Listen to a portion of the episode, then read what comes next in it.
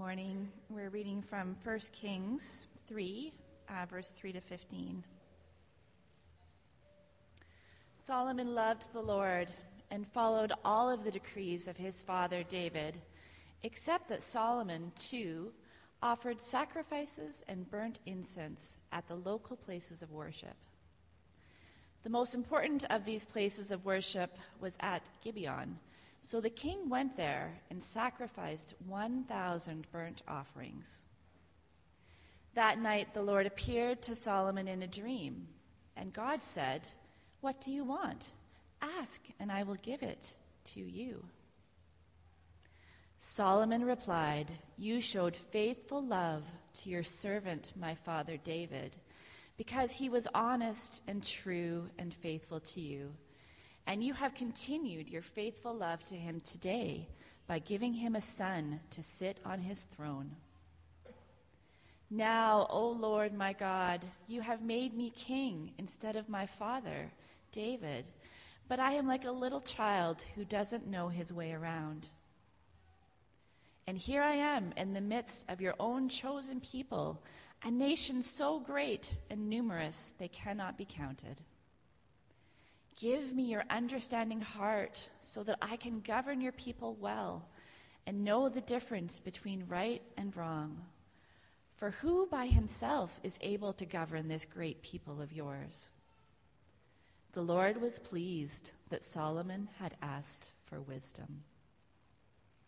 So God replied, Because you have asked for wisdom in governing my people with justice and have not asked for a long life or wealth or the death of your enemies. I will give you what you asked for. I will give you a wise and an understanding heart, such as no one else has had or ever will have. And I will also give you what you did not ask for riches and fame. No other king in all of the world will be compared to you for the rest of your life. And if you follow me and obey my decrees and my commands as your father David did, I will give you a long life. Then Solomon woke up and realized it had been a dream, and he returned to Jerusalem and stood before the ark of the Lord's covenant, where he sacrificed burnt offerings and peace offerings. And then he invited all of his officials to a, bank, a great banquet. 1 Kings 3 3 to 15. This is the word of the Lord.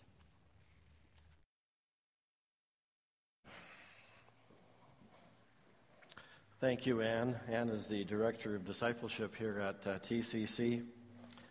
Good morning, everyone. Uh, it's good to see you this morning on a snowy, cold Edmonton day that all of us Edmontonians are, are well prepared for, hearty, and ready for the day on a super day. It's going to be a super day, right? Yeah. Um, I want to say thank you to our January uh, speakers at uh, TCC, all working together under the theme of uh, New Year's Wisdom in 2017. And everyone taking a little passage from the book of Proverbs. Uh, really cool to see how God speaks uh, through his word and his servants. So, our gratitude to uh, Sid Page and Robert Sanford and Pastor Norb and Corey Anderson and uh, Brian Clark last Sunday. Thank you, my friends, for sharing in the ministry of the pulpit here. And next week, uh, we begin a new series of messages, and we're calling it Against All Odds. Against All Odds. And I'm getting pumped for it. Yeah. This morning, uh, let's just throw one more message into New Year's wisdom pile here, and, and we're finished with that message, uh, that series, and we're on to the next. I read in my quiet time this week uh, a verse that you may have leaned upon quite heavily in uh, days gone by or years gone by. And here it is from the book of James, uh, chapter 1. Uh, and James says, If you need wisdom, then ask our generous God, and he will give it to you. He will not rebuke you for asking. If you need wisdom, ask our generous God, and He will give it to you. He will not rebuke you for asking. Uh, I'm not going to speak from that verse this morning, but isn't it a great verse to embrace? Maybe where you're at today, just making some strategic decisions, and you need the wisdom of God. And remember how valuable it is to pray in community about your need for wisdom. You never quite know how the wisdom of God will come. But don't get fixated on how you think it will come and miss it because it, comes in this direction over here. Uh, I've missed some wisdom in my life because I thought, well, how would they know about my situation to be able to speak into my life? But God is always teaching me uh, to see His wisdom in a child, to see His wisdom in a brand new Christian, to see His wisdom in a stranger, to see His wisdom in our staff or our elder team or uh, whoever it might be. And because God loves to work in community. So don't miss that. Great verse. About 15 years ago, a young man named Adam Brown was preparing to go to college. His dad, H. Jackson Brown, decided to write down the most important things uh, that his son would need to know as he prepared for life in the grown up world. And he put this advice in the form of a little booklet, and eventually the book was, was published under the title Life's Little Instruction Book. And you've probably heard it, of it. It sold millions of copies. It's worth Googling. You can just go online and, and get it. There are 1,532 short, pithy sayings in the booklet, and here are the first 10. Number one, compliment three people every day. Wouldn't that be something? Compliment three people every day. Have a dog, secondly. Good thing our kids are upstairs. They, they don't hear that, and there'd be a lot of pressure at home. Watch a sunrise at least once a year. Remember other people's birthdays. Never mention being on a diet. Have a firm handshake. Look people in the eye. Say thank you a lot. Say please a lot. Learn to play a musical instrument. I think I'm in pretty deep water right there. And there's still over 1,500 to go. Approximately 3,000 years ago, King Solomon did the same thing. He was the wisest man to ever live, and he compiled a collection of his wisdom and he, that he had accumulated over the years, and he presented this collection to his son to help him attain wisdom and understanding and discipline. And the collection of wisdom is the book called the Proverbs.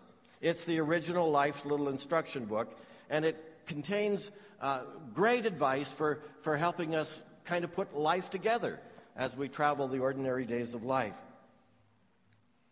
Who was the father of Solomon, this wise man of, of the Proverbs? Solomon's dad was David. David was legendary in the Old Testament.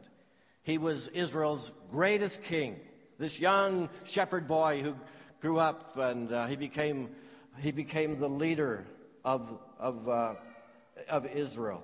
His story is heroic and crazy and turbulent and honoring to God, and yet a man who is very human. He's quite a guy with many different successful exploits, but he wanted one more and he didn't get it. He wanted to build the temple. And remember what God said no, you won't build it but your son will. David, I'm sure, was disappointed, but he took it like a man. And he was walking off the stage of life. He was reminding his little group of leaders and family around him that he felt terrifically blessed by the Lord, that the Lord had, uh, had allowed him to be a part of so many things in his kingship. And I think that's awesome. You may have aspirations in some areas, and perhaps it, it, it hasn't quite worked out as you had hoped it might. What a wonderful attitude when you can take the high road and you can say, God, I'm thankful for the way you've guided me. I trust you for my journey, and you've been faithful to me, and you have directed my, my pathway all of my life, and for that I, I am so grateful, and my life has been so rich. Well, Solomon ascended the, the throne of his father David, and he came to the throne not through selfish ambition, not because he was elbowing the rest of his siblings to get to the top, but he came to the, to, to the ascendancy of the throne by the sacred anointing of God.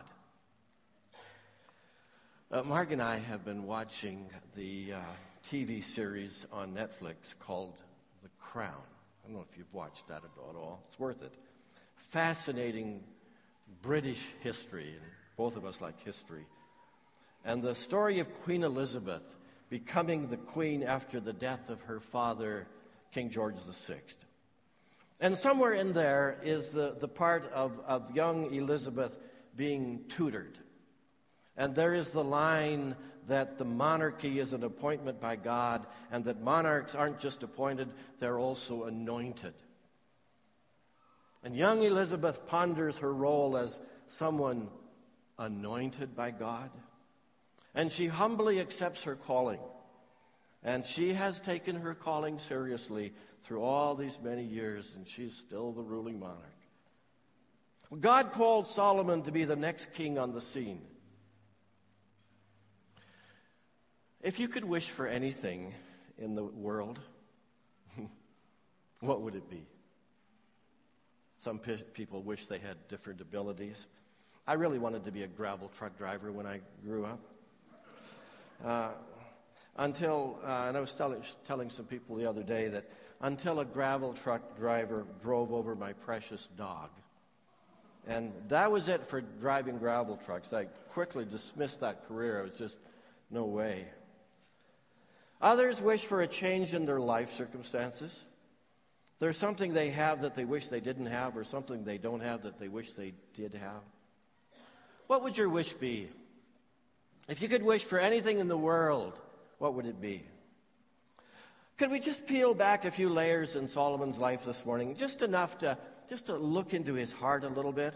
And I want you to see his heart, most of all this morning. I, I want you to see his heart uh, as he starts out on this new assignment of being in government, being the monarchy, not just an appointment, but really for him an, an, an anointing. And there are so many layers. Uh, he wrote so much, he did so much. His accomplishments were so amazing. He is awesome. He's disappointing. But let's just try to look into his heart. First of all, he's inadequate and he's vulnerable. He's inadequate and he's vulnerable. 1 Kings 3 3. We're, we're in 1 Kings 3 this morning, if you're following with. Solomon loved the Lord and followed all the decrees of his father David. And Solomon's love for the Lord was demonstrated through his generosity. He genuinely worshiped God through offering sacrifices. And the next verse, verse 4 says that the king went to Gibeon, so that the king went there and he sacrificed a thousand burnt offerings, which probably doesn't impress us or say anything to us because we don't know that process and we don't know what was involved there. But if you can cut through all the culture and the Old Testament practices, it simply meant that, that Solomon loved God with all his heart. He had deep gratitude for what God was doing in his life, and he just wanted to show that to God. And God saw the love in this man's heart, and when Solomon made his sacrifices, God appeared to him and spoke with him. And I just want to stop and say when you take the time to be with God and you honor him, and you express from your heart your gratitude to him, God sees it. God sees that and he senses your love and he responds. I think it's easy to put God on the schedule and say, I've got, I got a few minutes here, God. Speak to me, and I got to be on my way. Almost like we're doing God a favor to carve out some time with him. But our Father longs to talk to us. He longs to spend time with us. He wants us to hear his voice. And Solomon, out of his love for God and his desire to serve him, set up the conditions for God to communicate his heart to Solomon. It says that night the Lord appeared to Solomon in a dream, and God said, What do you want? Just ask. Wow, and I'll give it to you. God did not place any conditions on the king's request, but he simply invited him to ask whatever he wished. The incredible invitation was, no doubt, uh, a bit of a test as well. I mean, how does anyone respond to a question like that? How you respond says a lot about what's on your heart. And it says a, lot about what you carry as the core of your character. But here's what Solomon said, and you have to love it. It smacks of humility and dependence. God was pleased. Now, O Lord my God, you have made me king instead of my father David, but I am like a little child who doesn't know his way around. And here I am in the midst of your own chosen people, a, a nation so great and numerous they cannot be counted. Give me an understanding heart so that I can govern your people well and know the difference between right and wrong. For who by himself is able to govern this great people of yours? It's a marvelous big ask of God. And God was, was really pleased. And God said, You made a choice. You, you might have asked for a long life or wealth or the death of your enemies, but you didn't. And you asked for wisdom. And that shows the awesome heart that you have. And Solomon, to his credit, when he prayed, he understood that he was talking to God, and he had a clear perspective on the greatness of God. I think that's number one. And then, secondly, Solomon came recognizing his own limitations. He was doubtful of his own abilities. When he calls himself a little child, he means he's inexperienced and therefore dependent on God to give him the help he needs. And he came to God humbly, recognizing his limitations and his inadequacy. Uh, Queen Elizabeth took the reins of the monarchy when she was 27, 28 years old, something like that. She wasn't in the office very long, and she felt terribly inadequate. She had been trained in the ways of royalty, but not in general education. So when she had to take the leadership so quickly in her life, uh, she felt really inadequate for the, for the tasks that she was supposed to do. And it showed up badly when she was talking to people like Winston Churchill and other leaders, because they were way over her head in the discussions that were going on. But she was very wise and she got a tutor. And while she was doing her royal duties, she was also Im- improving herself in areas that she had missed. And she was catching up and there's a dramatic scene where she confronts her mother. And the queen mother, uh, and she says to, her, to her, the queen mother, And why didn't you help me with an education? And the queen mother is taken back. And she said, Well, to, way, to learn the ways of royalty is enough. We did the best we could. It's kind of that sharp moment. You know, regardless of, of where God has placed us, we, we, we perhaps, we probably feel inadequate. You might be feeling that these days too, as wherever God has strategically placed you and say, oh, wow. But that's okay that we feel inadequate. and I think all of us could probably bring to mind some experiences where we needed God so much to see us through that we were just out of our comfort zone when Mark and I started pastoral ministry quite a few years ago, we were kids. And we pulled a U-Haul trailer across Canada to a place that was totally new to us, near to the capital of our country. We had no experience. Bill, close your ears a little bit over here. Just close your ears to this. Bill was in, in, in the church in Arnprior that we, in fact, Bill you, you met us uh, there with that U-Haul trailer, and the first thing you taught me was how to run a Gestetner. Anybody know what a Gestetner is? yeah, some people know what Gestetner is. Like a, like a photocopier. But, uh, so, so we had no experience. I'd only preached a few sermons in my life. I had never done a funeral. I had never sat in a board meeting.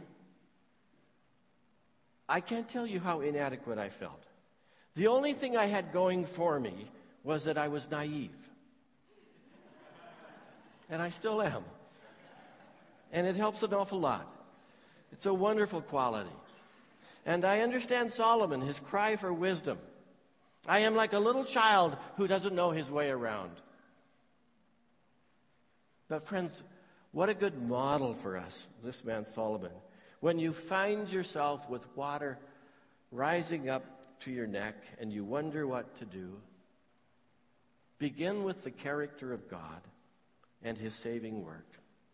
Begin by trusting an awesome sovereign God into your situation. Just acknowledge that you have someone on your team that is much bigger than you and that you can just ask him and he would just love to bless you. He would just love to pour his wisdom into your life. So just ask him. Are you feeling inadequate these days? Join the crowd. Ask God for wisdom. Do you need a mentor? Do you need a tutor? Do you need to really ask God to supply you with divine insight for your situation? Ask God for the wisdom we need to serve Him well in whatever He's called us to do. Secondly, the tap of blessing opened. The tap of blessing opened.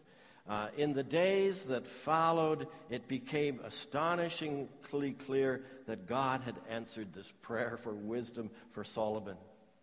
He knocked the ball out of the park on every important decision in his life. God blessed him not only with wisdom, but with everything else wealth and creativity and writing skills. And he had all the major skills, both the left brain and the right brain skills. He was, he was this one incredible human being. Plus, he was the king. And he set about to build a temple.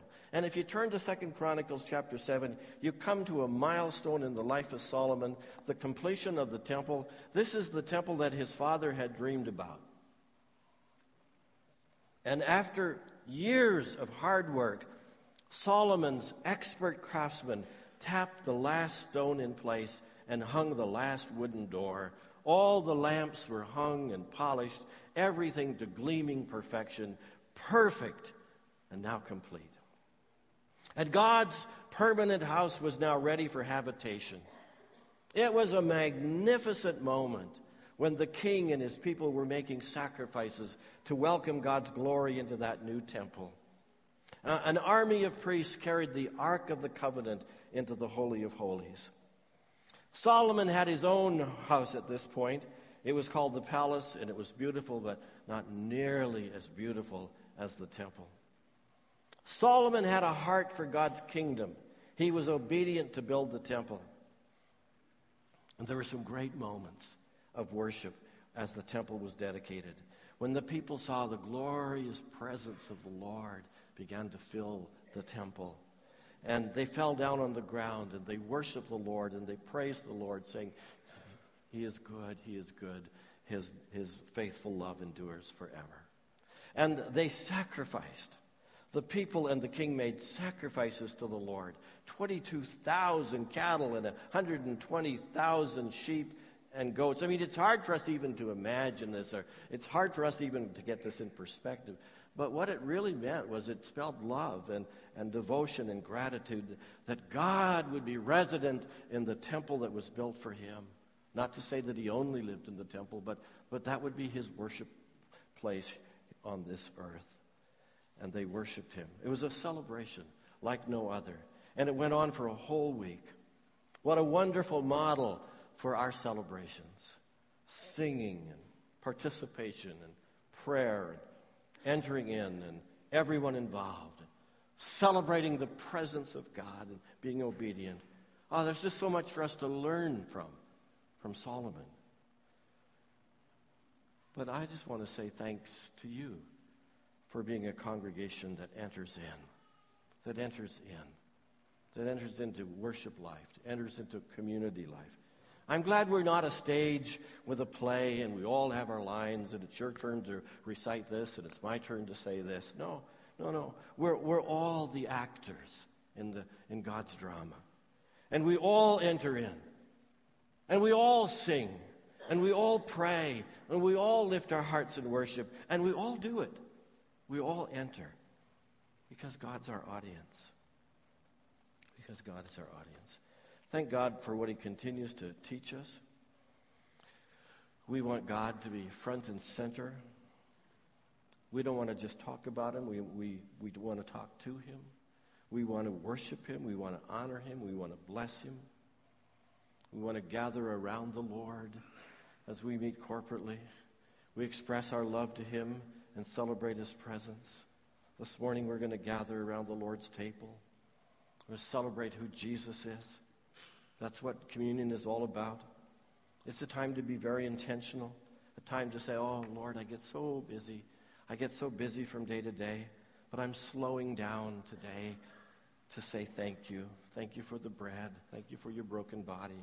I'm slowing down today saying, to say thank you for the cup. Thank you for the blood that was poured out for me on the cross 2,000 years ago. I just want to say thank you. We're going to do that this morning. So it was a big celebration. It was an awesome week for Solomon and all the people. And then at the end of the celebration, Solomon sent the people home. And it says they were all joyful and glad because the Lord had been so good to David and to Solomon and to his people Israel. And then I have to tell you, thirdly, the real world. The real world. Now, after the celebration was all over and Solomon went home, verse 12 says, Then one night the Lord appeared to Solomon and said, I have heard your prayers. I've heard your prayer. No one was around. No more music. No audience. No one to applaud the presence of God. Everybody's gone home. Just God and Solomon. I mean, imagine yourself resting on a couch or being in bed in the middle of the night. And in an unexpected way, there comes the visiting of God into your room. And you hear his voice as God says to you, as he did to Solomon, I've heard what you prayed. And he said, I like this place. I like what you've done. I've heard your praise. And then he says something very specific to Solomon. He says, Not all the future will be like this past week. Ah, reality will set in. There will once again be the horrors of war. There will be breakdown in the family and in society, and things will get messy. Why do we ever understand it these days? We feel it. A little jittery these days, a little uncertain. But Solomon said, I want these sacrifices, this worship, to continue in the hard times also. It won't always be easy, but I want you to continue on the road that you started. And look at what the Lord says. At times I might shut up the heavens so that no rain falls, or command grasshoppers to devour your crops, or send plagues among you. There will be challenges ahead, and then some people who have come and worshiped, uh, and those same people who have come and worshiped this past week will go through hard times. When they face hardships, some of them will begin to drift away. They'll lose heart. They'll become skeptical. They'll become cynical. They'll, they'll compromise. But he said, When these times come, I expect four things from you and your people. I expect you to humble yourself. I expect you to pray. I expect you to seek my face. And I expect you to turn from your ways. I don't know what Solomon was thinking at that point. There was no response. But I, I imagine it was pretty, pretty sobering after a grand celebration of being together with, for a whole week. Because he knows mankind. He knows what people are like. Oh, he's seen it in his own life. He's seen it in his dad's life. He's seen it in his grandparents' lives. He's seen life and he's seen hatred and discrimination and war and relational conflict. I mean, he's no wallflower. But look at the promise that God gives. If when you come in these dark moments and you humble yourself and pray and seek my face and turn from your wicked ways, then I will hear from heaven and will forgive their sins and restore their land. It's a beautiful promise. And it's for us. Because when we struggle and fall, the Lord says to us, I still love you. I still love you.